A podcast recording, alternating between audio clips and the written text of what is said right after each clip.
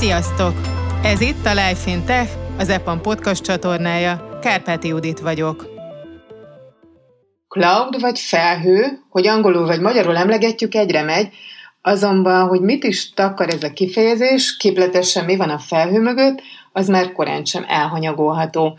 Két részes sorozatunkban Fekete Öves a területet jól ismerő EPAMOS szakemberekkel, Kis Rihárdal és Körtvélyesi Péterrel először az alapvetéseket beszéljük meg, majd azoknak is nyújtunk muníciót a következő részben, akik már haladók a cloudban. Sziasztok! Szia, Judit! Szia, Judit! Ez a mostani beszélgetés egy kétrészes beszélgetésnek az első része lesz, és a témánk az pedig a cloud, ami enyhén szólva, vagy nem is tudom, hogy mennyire lehet ezt képletesen így mondani, egy ködös terület nagyon sokaknak, nektek nyilván nem, ezért ti lesztek azok, akik eloszlatják ezt a ködöt, vagy a felhőket, és meg fogjuk tudni, hogy pontosan mit is takar ez a rejtélyes kifejezés, és ez az epizód, ez a kezdő bevezető epizód, amiben az alapvetéseket beszéljük meg, egy következő epizódban pedig a haladóknak nyújtunk ebbe betekintést, nyilván számukra ez már egy sokkal tisztább terep. Viszont mielőtt a témára rátérnénk, azelőtt kérnék tőletek egy-egy rövid bemutatkozást, mi vezetett a jelenlegi EPAMOS szerepkörötökig. Kis Jár vagyok, jelenleg én vezetem a Cloud Solution Practice-t Magyarországon. A fő fókuszunk a DevOps és security megoldások szállítása, tipikusan cloud alapokon. Hogy hogy kerültem az EPAM-hoz, ez egy érdekes eh, kérdés. Alapvetően détásként jöttem ide, akkor alakult meg Magyarországon data team, mondjuk így, de miután karrierom során végig foglalkoztam DevOps-szal, így végül egy kis technológiaváltás után a Cloud Practice-be találtam magam. Körkési Péter vagyok. Köszönöm szépen a lehetőséget a mai podcastra. Én eléggé, eléggé sok IT területet bejártam, a, a programozás képfeldolgozástól a, az üzemeltetésig, akkoriban ezt még rendszergazdának hívták. Ma már inkább a DevOps terület dominál. Szoftverminőség tanácsadói szerepkörben dolgoztam egyetemen, illetve spin-offnál, kutatásfejlesztésben is 2013-ban kerültem a az EPAM-hoz, technikai projektmenedzserként, ekkor főleg webes projekteket vezettem, és amikor megalakult a data practice akkor csatlakoztam, és néhány tréning kidolgozása véghez vitele Solution architektként folytattam a, a pályát, és jelen pillanatban a, a magyar Data Engineering, Data Architectura practice-t vezetem. Nos, a cloud a témák. Hogyan lehet ezt magyarul definiálni ezt a kifejezést, vagy akár az is megfogalmazódik bennem, hogy mit jelent ez számotokra? Az én definícióm valami ilyesmi, hogy osztott hardware eszközön futtatott olyan szolgáltatások, amelyek bizonyos részben a szolgáltató üzemeltet. De nézzük az egyes részek magyarázatát. Az osztott hardware eszköz teszi lehetővé, hogy azért az erőforrás mennyiséget fizessünk, amit valóban használunk. A szolgáltató eh, az által üzemeltetett réteggel tud számunkra teljesítmény és különböző biztonsági garanciákat adni. Egyébként számos előnye van még ezen kívül a, a felhőnek. Az egyik a, a fő a skálázhatóság, ugye legtöbb esetben nem csak egy, egy fix performanciára építünk solution hanem eh, ahogy jönnek a felhasználók, meg skálázódni is kell, leginkább fölfelé, néha lefelé, attól függ, hogy alakul a dolog. De a felhő egyébként lehetőséget biztosít új technológiák kipróbálására is. Eh, nagyon jó példa a quantum computing.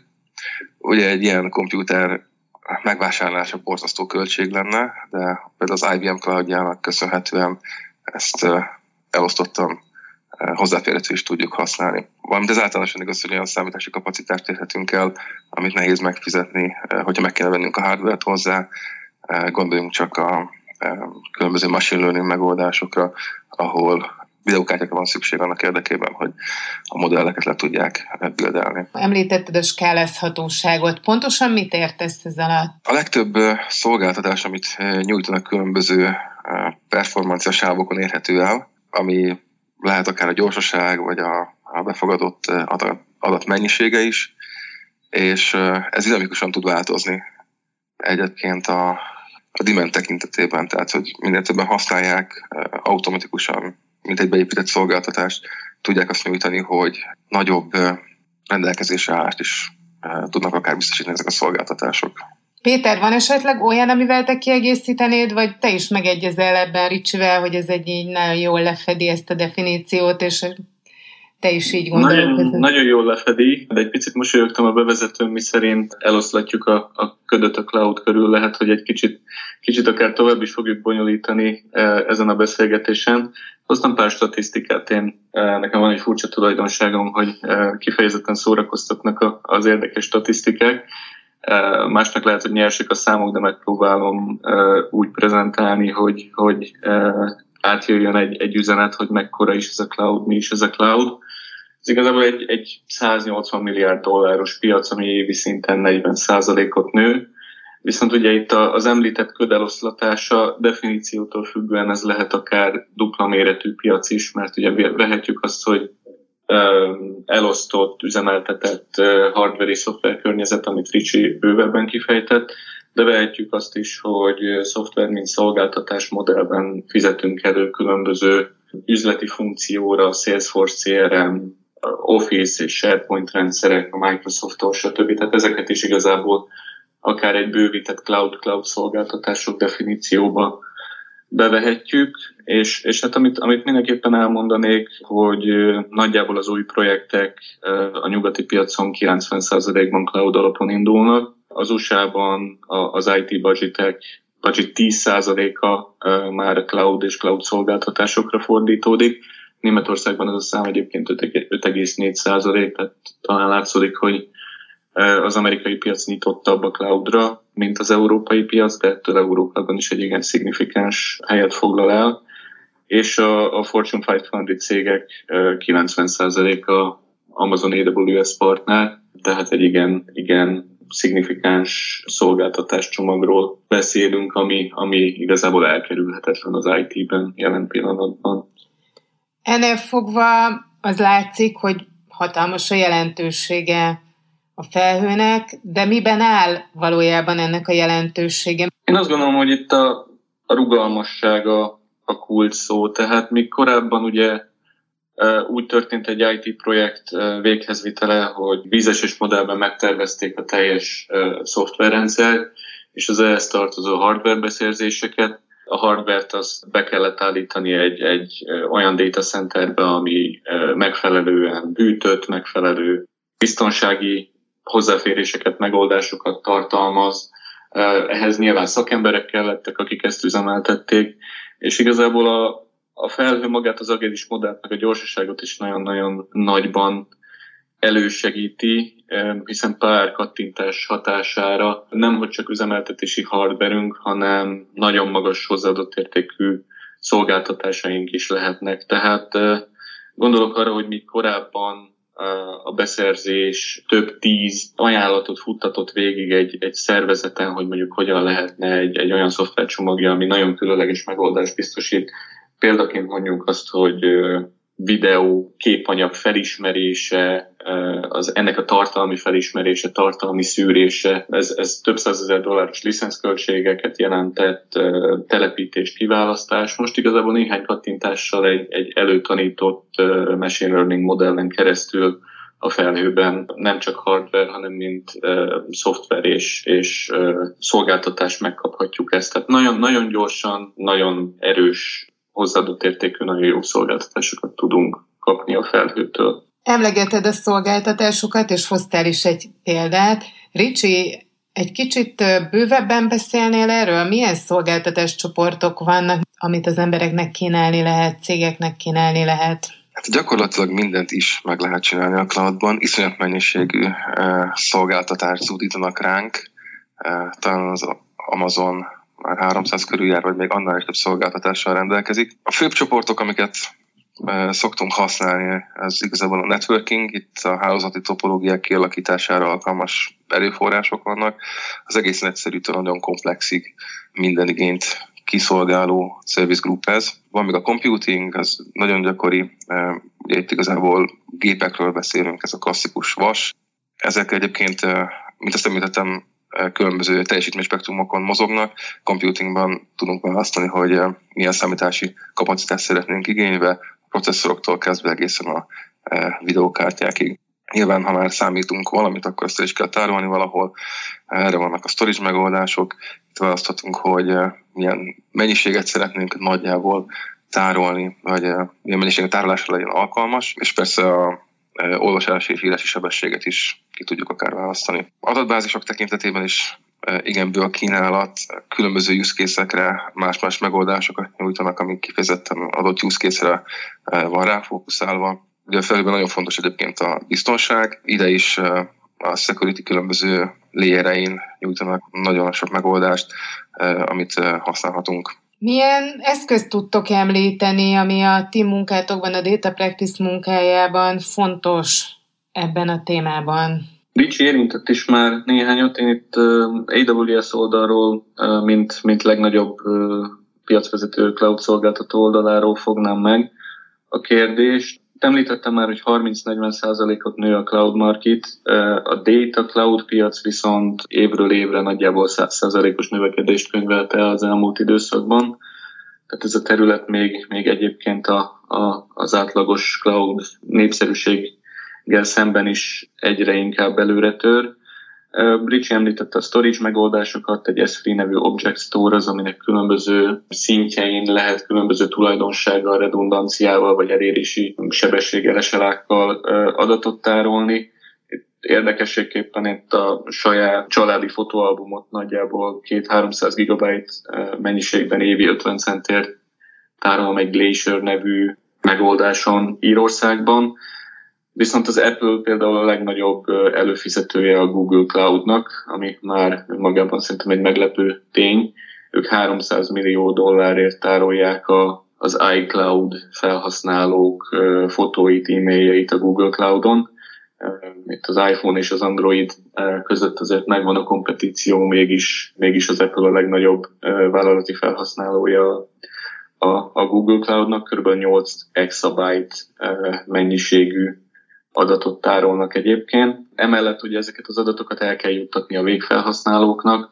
Az Amazon 245 országban több mint 300 edge lokáción keresztül segíti a, a magas sávszélességű eljuttatást. Egyébként a Netflix az egyik legnagyobb felhasználójuk, akik adatot, vagyis hát a saját videóikat, moziaikat, mozifilmjeiket továbbítják, ők nagyjából 19 millió dollárt költenek havonta Amazon infrastruktúrára. A már említett adatbázis szolgáltatások, ez lehet NoSQL, SQL, adattárház, analitika vagy tranzakcióra fókuszáló adattárházak, szerver alapon vagy teljesen szerver nélküli megoldásként. Ez egy, ez egy hangsúlyos dolog, a szerver lesz világ igazából, mert itt teljes mértékben a, az infrastruktúra menedzsmentjét és ennek a biztonságát és performanciáját is a az AWS szakértői szavatolják, és igazából a végfelhasználó számára ez egy fekete dobozként funkcionál. Az adatokat föl is kell tudnunk dolgozni, itt, itt különböző szintén szerverless megoldások, Glue és Lambda, vagy, vagy akár elosztott több száz gépes klaszteres megoldások, mint az IMR szerepel egyébként. Ezeket tudni kell vizualizálni, az Amazon már Business Intelligence tool is ad havi előfizetési díjért cserébe, Szemben mondjuk a Tableau vagy a Microsoft Power BI eléggé vaskos egyszerű licenszeivel, bár a Power BI-nak is van már cloudos megoldása, itt a, a, a QuickSights Amazon megoldása néhány néhány dollárért havonta ad egy vizualizációs felületet az adatok prezentálására. Különböző AI-ML modell megoldások vannak, a már említett video stream processing, vagy a, akár a, a képfeldolgozás, a képen meg lehet állapítani, hogy ki szerepel, mosolyog-e, csukva van a szeme, tehát ilyen, ilyen előre elkészített machine learning modelleket ad már a SageMaker, amiket szintén néhány kattintással lehet működésbe hozni. Az IoT device-ok, ugye a Internet of Things rengeteg kis chip, ami, ami másodpercenként több száz rekordot képes továbbítani, ilyenek akár a robotporszívók az otthonainkba. Ennek a több százezer vagy több millió eszköznek a, az adatfigét is tudni kell elemezni, úgyhogy az Amazon különböző streaming megoldásokat ad már Kinesis, Kinesis Firehose, vagy akár csak egy, egy message queue-ba tenni ezeket a a, az apró üzeneteket az SQS-en keresztül, és ez az egészet körülöleli az Amazonnak a biztonsággal kapcsolatos megoldásai, hozzáférés, autentikáció, autorizáció, ezeknek az adatoknak a vizualizáció olyan szempontból, hogy hogyan is mozognak ezek az adatok, mi a lineage, úgynevezett lineage graph, ahol megállapíthatjuk, hogy az egyik, egyik szolgáltatásból a másikba ezek az adatok hogyan mozoghatnak. Hát itt kiemelném, hogy, hogy sorolhatnám még ezeket a szolgáltatásokat, ahogy Ricsi is mondta, már több mint 300 van. Nehéz is egyébként azt mondania valakinek, hogy ő, ő cloud expert, mert valószínű, hogy nincs ma a világon olyan ember, aki mind a 300-at kipróbálta volna, illetve egyébként az Amazon nagyjából 110 új funkciót jelentett be a szolgáltatásaihoz csak 2021. decemberében. Tehát ezt követni egy embernek lehetetlen, úgyhogy cloudon belül is egyébként bőven lehet specializálódni. És visszakanyarodjak még, még egy, egy utolsó gondolat erejéig az adatszolgáltatásokhoz, talán, talán egy, egy nagyon érdekes adatszolgáltatás, ami szintén ennek a 300-as csoportnak a tagja, Snow Mobile. Ez gyakorlatilag egy 15 láb hosszú kamion, fizikális világunkban elérhető uh, kamion, ami egy exabyte adatot tud megmozgatni. Tehát egy optikai kábellel rácsatlakoznak a ügyfélnek a hálózatára, áthozzák az adatokat, aztán közúton átviszik az Amazon adatcenterébe, és ott menedzselhetik ezt tovább. Nagyjából egy 10 gigabites hálózati szálon, ez 26 évig tartana ezt az adatot megmozgatni, úgyhogy ez hívta életre ezt a, ezt a szolgáltatást. De talán ebből is látszik, hogy milyen, milyen sokrétű és, és milyen széles használati esetekben kerül elő a cloudnak a a szerepe az adatvilágban. Közben felmerült bennem egy kérdés, amire hát ha Ricsi vagy te Péter tudtok válaszolni. A cloud az mennyire alkalmazkodik a fenntarthatósághoz? Mennyire szolgálja azt? Abszolút. Az Amazon 2025-re vállalta, hogy teljes mértékben megújuló energiát fognak használni a szolgáltatásai de egyébként szerintem eléggé út, úttörő az összes cloud szolgáltatót. Gyakorlatilag én úgy gondolom, hogy a méretüknél fogva nem csak, hogy a, a fenntartatósági megoldásokat használják, hanem tulajdonképpen innoválnak. Tehát a Microsoft-tól is lehet híreket olvasni, hogy az európai adatcentereik az Észak-Európában a hullám energiáját, tengerhullámok energiáját használják, vagy beszéltünk itt ilyen tenger alatti adatcenterekről is, amikor gyakorlatilag a, a víz hűti ezt a rengeteg szerver, ami, ami ugye ezt az üzemeltetést végzi, de az Amazonnál már a mai napon is igazából a 26 régió 84 availability zónjában levő, több mint 84 igazából ez, ez üzleti tituk, hogy pontosan hány fizikális épülettel rendelkeznek, de néhány fizikális épületük le van fényképezve, és hatalmas autógyárakat megszégyenítő méretekben, teljesen napelemmel beborítva üzemelnek ezek az épületek. Igazából ez, ez is egy terület, ahol láthatjuk, hogy a méretgazdaságosság miatt ezek a cloud szolgáltatók nagyon hatékonyan tudnak működni, nagyon hatékonyak az energiafelhasználásban, de nagyon hatékonyak a fizikális biztonság biztosításában is, a belépések biztosításában, és ezek mind olyan apró, apró területek, ami nagyon fontos az üzemeltetés során, és egy kis cég nem tud ilyen profi környezetet és rendszert teremteni. Lassan az első epizód végéhez közeledve felmerül a kérdés, hogy hogyan lehet megtanulni ezt a területet, hogyan lehet cloud engineer válni, és mielőtt erre általánosságban eltértek, azt is szeretném megtudni, hogy ti hogy váltatok a saját karrieretekben ennek a szakértévé, mikor találkoztatok ezzel először, és hogy alakult aztán úgy, hogy ez ennyire magával ragadott benneteket, hogy ennyire mélyen beleástatok magatokat, és ez a terület lett a szakterületetek? 2008 környékén találkoztam először a cloud pont az említett détás pályafutásom során. Ugye nagy adatfeldolgozáshoz viszonylag nagy mennyiségű vagy erős hardware kell, és akkor itt cégem úgy gondolta, hogy ezt a felhőben tudjuk megtalálni, ami egy igaz állítás is volt, és így kezdtem a felhővel foglalkozni. További pályafutásom során pedig mindig elő tűnt a, a felhő, azért látható, hogy az idő előre haladtával a felhő modell az nagy sikert aratott, és még arat manapság is. Igazából mindegyik technológiának megvan egy, egy érettségi ciklusa, és a felhő talán ebből a szempontból egy, egy kivétel. Ugye 2004 környékén jött ki az Amazon az első szolgáltatásaival, 2008 környékén volt a legnagyobb felhőrület, hogy ez mennyire megváltoztatja a világot, mint ahogy meg is tette egyébként. Aztán olyan kicsit a, a, a hype cycle alá hagyott, mint ahogy szokott is minden technológiával, viszont olyan 2014-től, amikor is nagyon sok szerver lesz szolgáltatást, és ez a nagyon sok már említett magas hozzáadott értékű szolgáltatás vezetett be a az Amazon, akkor igazából ez a hype cycle talán újra, újra megindult. És az adatvilágban 2012-3-tól a Hadoop klaszterek és a Hadoop szolgáltatások domináltak, amik alapvetően egy, egy on-premise belső üzemeltetésű saját hardware üzemeltetett környezetet teremtettek, viszont több millió dollár befektetése után ezek a klaszterek nem hozták meg a, a várt üzleti megtérülést, mivel iszonyatosan sok erőforrás volt a, a karbantartásuk, illetve, illetve abszolút megbízhatatlanul működtek a, a kieső hardverek és a nem megfelelő szakértelem biztosítottsága miatt.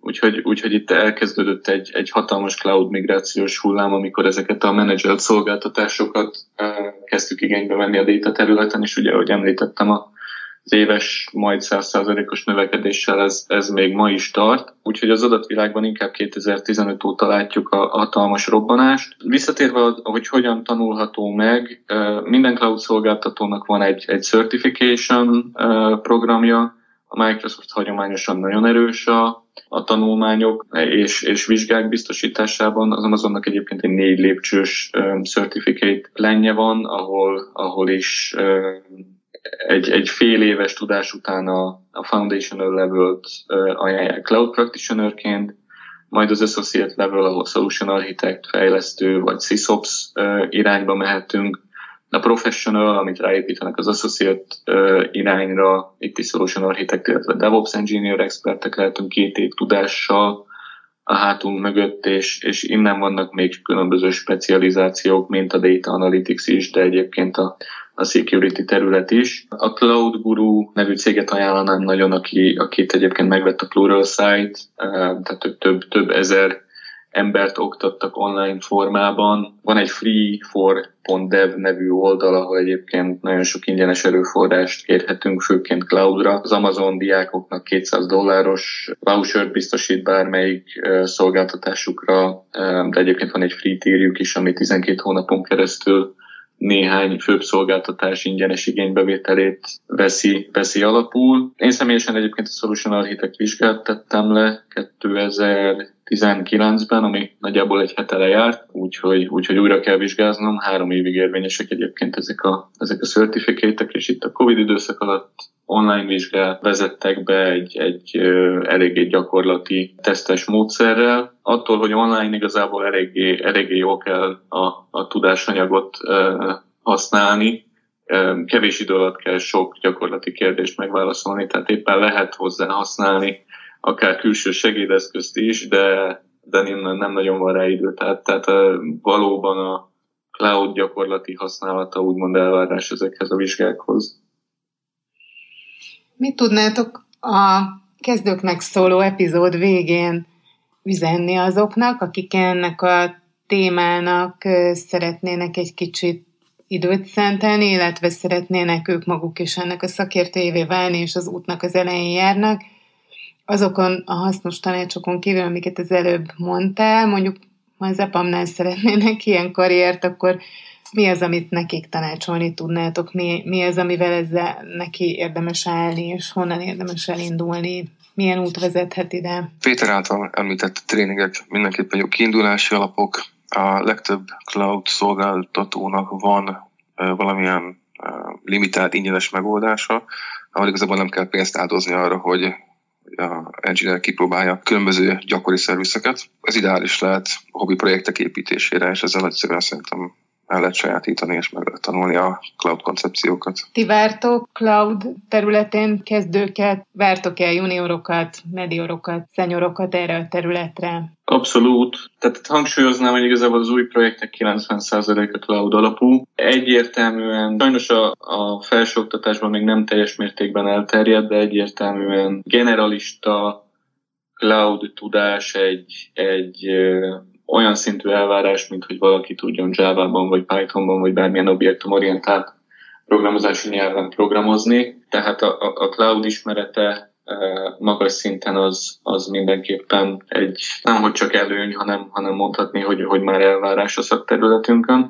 Persze azt tudjuk, hogy nem gyakori az, hogy egyetemi projektekben cloudot használnak a, a leendő kollégák, tehát különböző képzéseket biztosítunk mi is az EPAMon belül. Ugye 300 szolgáltatása van, több mint 300 szolgáltatása van az AWS-nek, szóval ha valaki szakértőjévé válik egynek, kettőnek, akkor egy nagyon specializált és a piacon hatalmas hatalmas igényre szertartó tudás birtokában lesz.